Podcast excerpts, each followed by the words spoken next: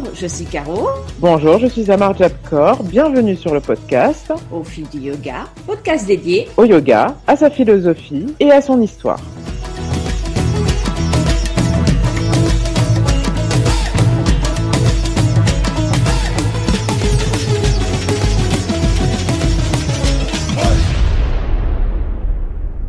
Bonjour à tous, bonjour Amar Jabkor, comment vas-tu? Bonjour Caro Caro, ça va très bien. Et toi? Très très bien, c'est le week-end. Enfin, sachez qu'on enregistre les week-ends parce que la semaine on est très occupés, euh, Maïmouna et moi-même. Aujourd'hui, on avait choisi, enfin, on a choisi de continuer de vous parler des niyamas et des yamas, donc les observances vis-à-vis de soi et vis-à-vis de la société qui sont contenues dans les Yoga Sutras de Patanjali. On vous a déjà proposé une réflexion autour de ce qu'on va appeler le détachement, appareil gras, et de satya, l'honnêteté.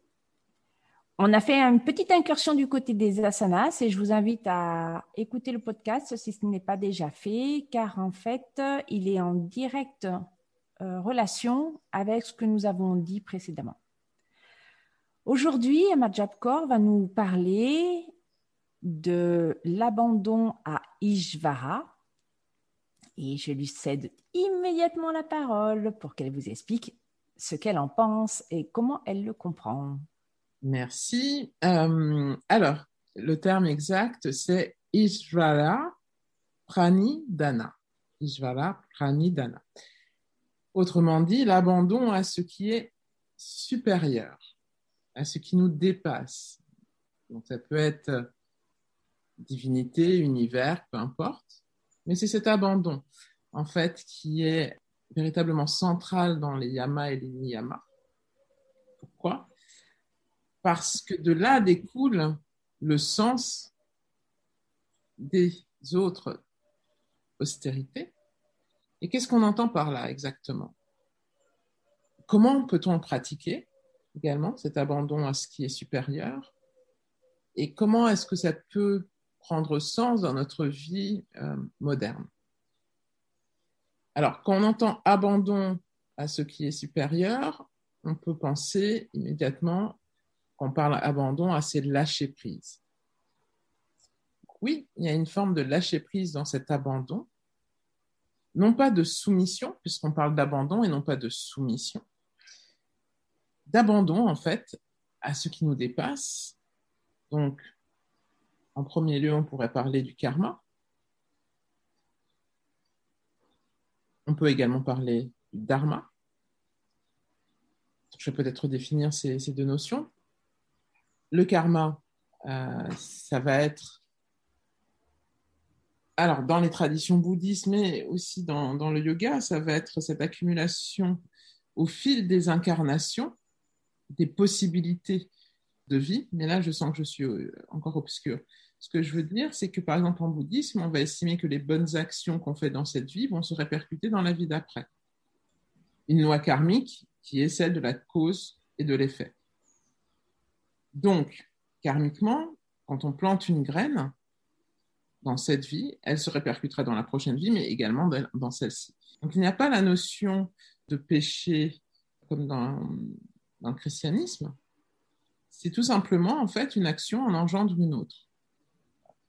Toutes les actions et tous les faits, quelque part. Euh, la naissance engendre la mort, inéluctablement.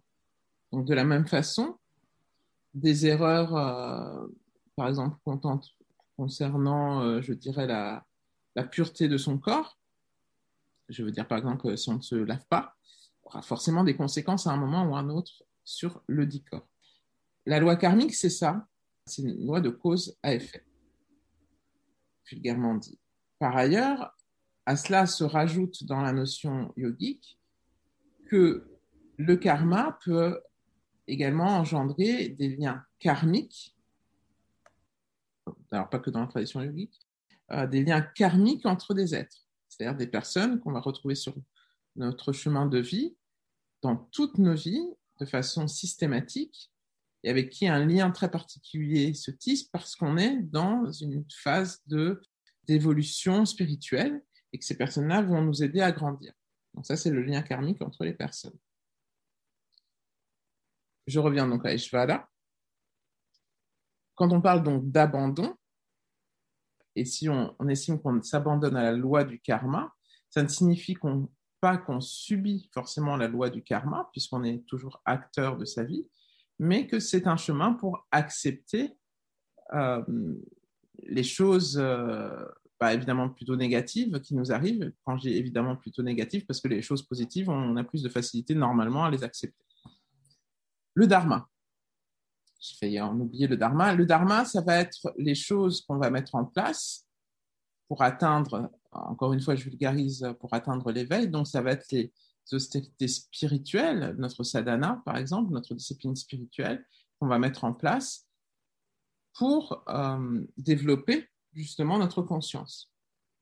Donc, s'abandonner à la loi du dharma, c'est aussi s'abandonner, si on suit par exemple le dharma yogique, voilà, ça va être de s'abandonner aux lois, en fait, du yoga, donc celles qu'on étudie en ce moment, donc les yama et les niyama, s'abandonner, c'est-à-dire faire de son mieux pour les faire vivre dans sa propre vie.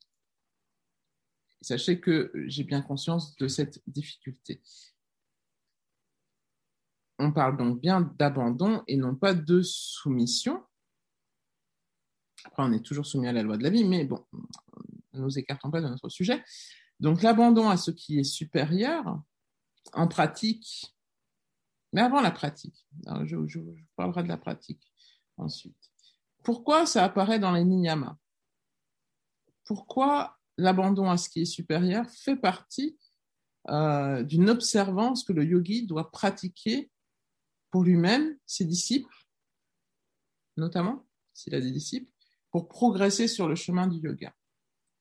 Parce qu'au même titre qu'on avait étudié euh, ensemble qu'il y a plusieurs voies du yoga, aussi bien le yoga royal avec les postures, les respirations, etc., que l'on connaît hein, depuis Patanjali, ou la voie euh, de l'étude, ou la voie euh, de la dévotion. justement, mon, lien est là. Ce niyama est essentiel, quelle que soit la voie de yoga qu'on pratique. C'est-à-dire que cette voie-là n'est pas réservée qu'aux seuls pratiquant de la bhakti, c'est-à-dire pratiquant de, euh, des rites dévotionnels pour atteindre l'éveil. C'est-à-dire que cet abandon passe peut passer évidemment par des chants de mantra, mais même dans la posture, en fait, il y a un abandon à ce qui est supérieur, c'est-à-dire reprendre conscience du microcosme et du macrocosme et de la, hum, comment dire, de notre rôle, de notre non-rôle dans ce que l'on est. Donc l'abandon à cette cause supérieure, à ce qui est supérieur, c'est aussi une voie pour l'ego de calme. Donc, forcément, ça passe par cet abandon total et non pas cette soumission.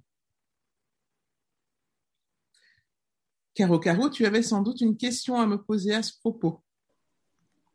J'étais en train de réfléchir euh, parce que hum, au fur et à mesure que tu parlais euh, en fait, je remontais juste un peu en arrière. Hein, parce en définitive, il y a une progression et je viens juste de la réaliser. Dans ce que tu évoquais, en fait, hein, par rapport à, on va dire, au silence de l'ego, euh, moi j'irais même presque, presque plus loin, mais je reviendrai dessus après. C'est que juste avant Ishvara, Pranidanat, il y a Tapas et il y a Svadhyaya. On parlera de Svadhyaya euh, légèrement plus tard. Mais qu'est-ce que c'est? Juste pour que vous soyez euh, dans le dans la compréhension. Tapas, hein, c'est vraiment c'est ce que c'est ce que euh, Amar appelle les austérités, puisque là elles sont vraiment traduites austérités surtout physiques, où il s'agit d'augmenter en définitive le feu, de purifier le corps. Le corps est et pourquoi d'abord le corps? Bah, Parce qu'effectivement, il faut arriver à s'abandonner dans la posture. Donc la première chose à terre, hein, c'est la partie, euh, la partie physique La deuxième chose, c'est qu'avec la connaissance de soi, Svadhyaya, on va arriver à modifier l'ego, mais il est toujours là. Et peut-être bien qu'avec Ishvara, l'ego, même s'il existe, parce qu'on a besoin de l'ego en tant que principe euh, d'individuation, c'est-à-dire que on est tous différents. On a quand même des traits qui font qu'on est différents. Mais ce n'est pas l'ego poussé à l'égoïsme, égotisme, qui, euh, qui est moi-je, euh, en tant que je m'oppose à toi. Je suis différent, mais je ne m'oppose pas à toi dans Ishvara. Et c'est ça, peut-être, c'est l'absorption complète hein, dans ce. Moi, j'adore la notion de grand tout euh, que j'ai découverte avec le yoga. Honnêtement, avant, je ne connaissais pas du tout. Hein. Ça m'était presque. C'était absolument pas palpable et même incompréhensible. Et euh, la question du coup qui me vient, c'est par rapport euh, à la religion. C'est-à-dire qu'en fait, quand on, parle d'Ishvara, ce grand tout, comment tu l'as appelé aussi, euh, Maï, le, la grande conscience, c'est ça? Ah, Je ne sais plus. J'ai oublié moi aussi. Il faut nous excuser, c'est le matin, des fois, on est un peu fatigué, il fait très chaud en ce moment en plus. Euh, on va dire la grande conscience. Euh, oui, ça marche aussi c'est cette grande conscience est-elle teintée de religion parce que je pense que ça revient à faire le distinguo entre religion et spiritualité. Est-ce que tu peux nous, nous, en dire un tout petit peu plus par rapport à ça pour que les gens comprennent ce que c'est Ishvara? Parce que je pense que certains craignent, parce que beaucoup de gens font l'erreur de dire si je fais du yoga, je vais embrasser la religion hindoue ou je vais tomber dans une secte. Et je pense que là, on peut peut-être quand même euh, les aider à comprendre ce que ça signifie que ce grand tout, en tout cas pour toi. Ce grand tout, euh, donc, si je reviens sur la définition d'Ishvara, c'est ce qu'on appelle la dévotion au divin. D'accord?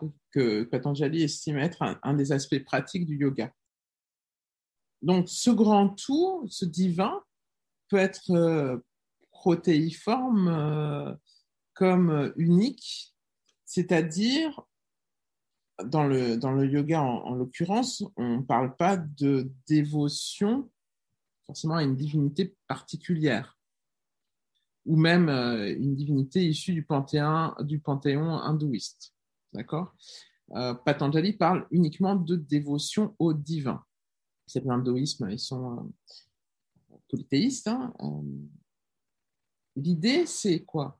C'est de prendre conscience qu'il y a quelque chose qui nous dépasse, qui régit, ordonne, détruit les choses qui nous entourent, qu'on n'est pas juste des électrons libres dans dans ce monde. D'accord? En quoi est-ce que on va séparer ça de la religion? La religion est liée à, on va dire, la dévotion à un dieu en particulier. Donc, euh, effectivement, ça peut être euh, hindouiste, euh, ça peut être chrétien, ça peut être ce qu'on veut, d'accord? Là, il ne s'agit pas de faire des actes religieux, c'est-à-dire d'effectuer des rituels religieux particuliers pour euh, mettre en pratique Ishvara, parce que sinon ça serait complètement... Ça, serait, difficile de comprendre dans, la pratique du yoga actuel en quoi la religion euh, aurait un lien, même si elle en a. Je dirais que c'est plus avoir une spiritualité et de mettre en place des choses pour que cette spiritualité ait du sens. Et là, dans, cette autre traduction que j'ai de Patanjali, on parle de dévotion au divin. Donc, quand on parle de dévotion, soyons clairs, il s'agit bien euh, de se connecter, en fait, en fait, au, au divin. Et si je prends la définition de la dévotion du petit Robert, la dévotion, c'est quoi? C'est l'attachement sincère et fervent, alors ils disent à une religion, et assez pratique. Un synonyme, un synonyme pourrait être la piété. Cependant, si je remets dans le contexte de Patanjali, moi je garderai l'attachement sincère et fervent, en fait, au divin, tel qu'il peut être connu ou ressenti dans les phases différentes du yoga. C'est-à-dire que quand on entre en méditation, selon les, types de yoga, mais peu importe, on, entre en méditation, on ressent à un moment, comment tu appelles ça, cette, euh, cette fusion, cette... Euh, l'absorption, oui, l'absorption. Voilà, cette absorption avec le grand tout. Donc là, on parle d'une expérience psychique et physique, hein, de ressenti, puisqu'on parle de ressenti. D'accord? Ce ressenti, si on, on, enlève les couches culturelles, seront les mêmes d'une personne, seront les mêmes tout en étant différentes, mais on va dire que une personne religieuse ou une personne non religieuse peuvent ressentir cette même absorption. Moi, j'irais même jusqu'à fusion, en fait. Oui. En anglais, le, terme merging, tu vois, moi, je pense à ça quand, quand, on parle euh, de cela, parce que quoi? Ce qui se passe, c'est, c'est que c'est intérieur. On parle d'une dévotion euh, et d'un ressenti intérieur dans la méditation, quand, quand on parle d'absorption. On s'absorbe dans une certaine forme soi-même. Donc, le divin est en soi. Donc, finalement, on s'absorbe soi-même. c'est un peu étrange à, considérer, mais là, c'est comme les notions de fini et d'infini. Hein. À un moment, notre cerveau euh, doit avoir cette malléabilité de, de, constater que si on part du principe que le divin est en soi et non pas à l'extérieur de soi, dans l'absolu, hein, euh, ça signifie donc que cette dévotion au divin passe par soi et la manifestation extérieure n'est qu'une manifestation de ce divin que l'on contient. On pourrait considérer que l'univers, au moment de sa création, a laissé des, des milliers d'étincelles de ce moment de création. Et que nous, nous sommes porteurs chacun d'une de ces étincelles. Est-ce qu'on la ressent Est-ce qu'on la ressent pas? Peut-être dans le quotidien, mais justement la voie du yoga est une voie de reconnexion à cette étincelle. Parfois, des personnes peuvent être conscientes de cette, de cette forme divine qui est en, en elles, sans comprendre ce qui se passe. Vraiment sans comprendre ce qui se passe. Et là, je parle euh, par expérience d'une personne que je connais qui, qui ressent en fait cette euh, fusion, cette complétude, euh, cette euh, absorption avec le divin dans certaines situations.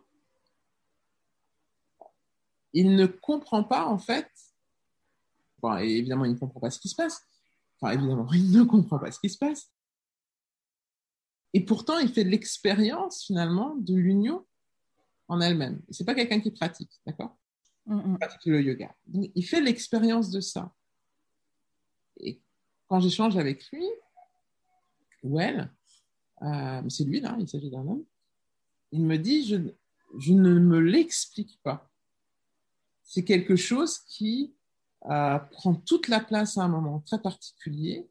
Et je ne m'explique pas ni ce que je ressens, ni pourquoi je le ressens, ni comment au fil du temps, des mois, des années, ça perdure, mais dans telle situation, c'est quelque chose que je ressens de façon perpétuelle.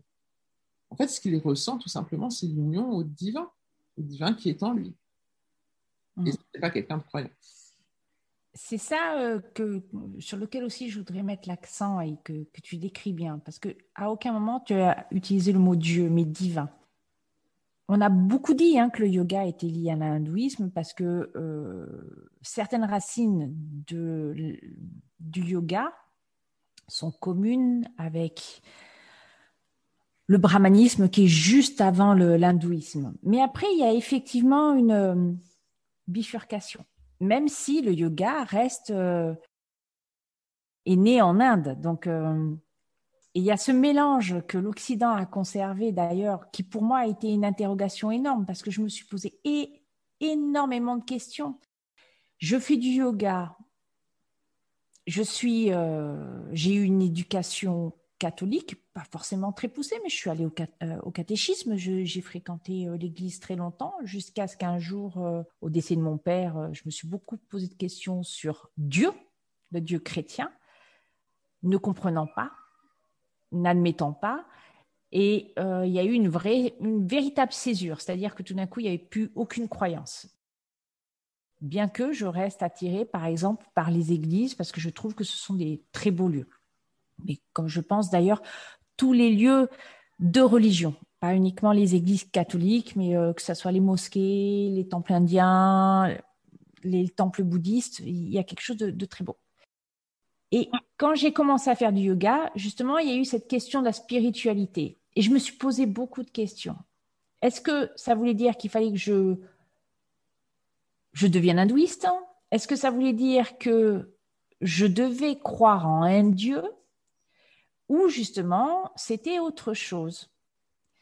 Et c'est exactement ce que tu as décrit dans la notion de divin. Cette présence, j'aime beaucoup aussi le mot complétude que tu as utilisé, parce que il y a un moment, il y a vraiment des moments où ça devient très manifeste. Hein d'abord dans le corps. C'est vraiment en termes de ressenti, il n'y a pas de rationalité parce qu'en fait, c'est peut-être pas rationnel. Je ne pense pas qu'on puisse dire que la spiritualité soit rationnelle. Et, du coup, j'ai un peu oublié toutes mes premières craintes, interrogations euh, pour pousser un peu plus sur qu'est-ce que c'était, ce que ça voulait dire. Je voudrais rajouter que dans beaucoup de studios de yoga, on voit toutes ces, euh, toutes ces statues de divinité hindoues, en fait. Les, euh, les Shiva qui sont en train de danser, les Ganesh. Euh. et là aussi, je m'interroge. Bon, j'ai j'ai un Shiva, j'ai un Ganesh, hein, je ne vous le cache pas. Mais dernièrement, je me suis posé la question, mais qu'est-ce que ça signifie pour moi? Puisque je ne suis pas hindou. Et le yoga, c'est pas Ganesh, c'est pas Shiva. Hein même si on décrit Shiva comme étant le premier euh, des yogis. Mais ça, c'est, enfin, excusez-moi, mais c'est de la légende. Donc, je me suis interrogée aussi par rapport à ça. Qu'est-ce que ça voulait dire? En définitive, j'ai un peu peur que parfois ça soit du folklore. Parce que euh, avoir la représentation d'une statue, ce n'est plus Ishvara, le fameux divin qui est, euh, on va dire, personnel, ou il est personnel et en même, temps il est euh, universel puisqu'il n'a pas d'identité. Et ça, ça sera plutôt ce qui vient du tantrisme où, il n'y a plus cette identification à quoi que ce soit. Et je me suis d'autant plus posé la question que Amar Kaur a parlé euh, du bouddhisme en tout début. Et moi, je me suis retrouvée en fait euh, à réciter le, matin, en fait, d'ailleurs euh, toute la journée, un mantra qui est euh, lié à une divinité bouddhiste. Alors, il n'y a, pas, a pas de Dieu hein, en bouddhisme, c'est une religion, mais il n'y a, pas, a pas de Dieu. Mais je me suis aussi posé la question. Et là, je me suis dit que je devenais bouddhiste, enfin, un peu en tout cas. Et en fait, Patanjali a quand même proposé une chose pour Ishvara. Pour arriver à Ishvara, il y a le japa, la répétition. Le seul mantra qu'il propose, c'est Om. C'est le seul mantra qui se trouve dans, dans les Yoga Sutras. Et selon lui, c'est c'est euh, ce mantra-là qui est ce qu'on appelle un bija mantra, une semence, d'accord, qui contient, alors qui contient pour les hindous, mais qui peut se comprendre aussi cette fois-ci au plan, euh, au plan yoga, tout l'univers. C'est-à-dire que en soi, cette résonance a créé le cosmos, a créé la Terre, nous a créé. Et la répétition de ce mantra, homme, pas trois fois comme on fait parfois en cours, hein, mais vous répétez homme plusieurs fois, vous le faites résonner, que vous croyez ou pas en un dieu ou en une divinité, d'accord? Ou même un dieu euh, en, vous-même, en, votre, votre, ce qu'on appelle le soi supérieur. Répétez-le, répétez-le dix minutes. Et vous allez voir ce que ça provoque, au moins au plan physique et même, je dirais, au plan psychique. Cette répétition de ce mantra-là en particulier vous approche vers quelque chose qui effectivement se rapproche d'une sensation de complétude, d'être complet, sans qu'il y ait un effort particulier euh, psychologique ou euh, intellectuel pour se dire ah oui je suis en train de prier quelque chose donc de faire une dévotion mais plutôt c'est une espèce d'abandon à une, à une vibration qu'on appelle la vibration cosmique. Et ce que j'apprécie vraiment particulièrement dans le yoga c'est que vous pouvez avoir votre propre religion c'est-à-dire croire en un dieu. Et en même temps avec le yoga, comprendre que vous absorbez dans un divin. Alors peut-être que effectivement, si vous croyez en un Dieu, euh, vous allez sentir cette complétude avec ce Dieu-là.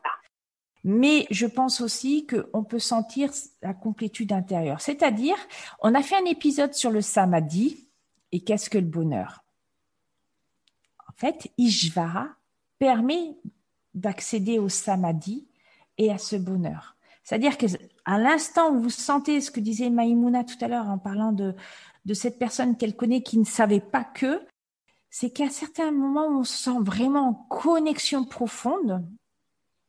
Et c'est ça la spiritualité, une connexion profonde à tout ce qui nous entoure. Et là, on oublie tout. On oublie nos malheurs, on oublie euh, nos bobos, on oublie nos grandes difficultés, euh, nos peurs. Euh, et à un moment, il y a comme une espèce de grand silence, on est juste bien. Et c'est ça, en fait, euh, cette absorption, complétude dans ce. c'est pour ça qu'on utilise le terme grand tout aussi. Euh, comme ça, il n'y a pas de connotation particulièrement religieuse. Dans, dans, le mot Ishvara. Merci Amar Javkor. Merci beaucoup. Merci beaucoup, Caro Caro. Merci à vous, Passez un bon week-end.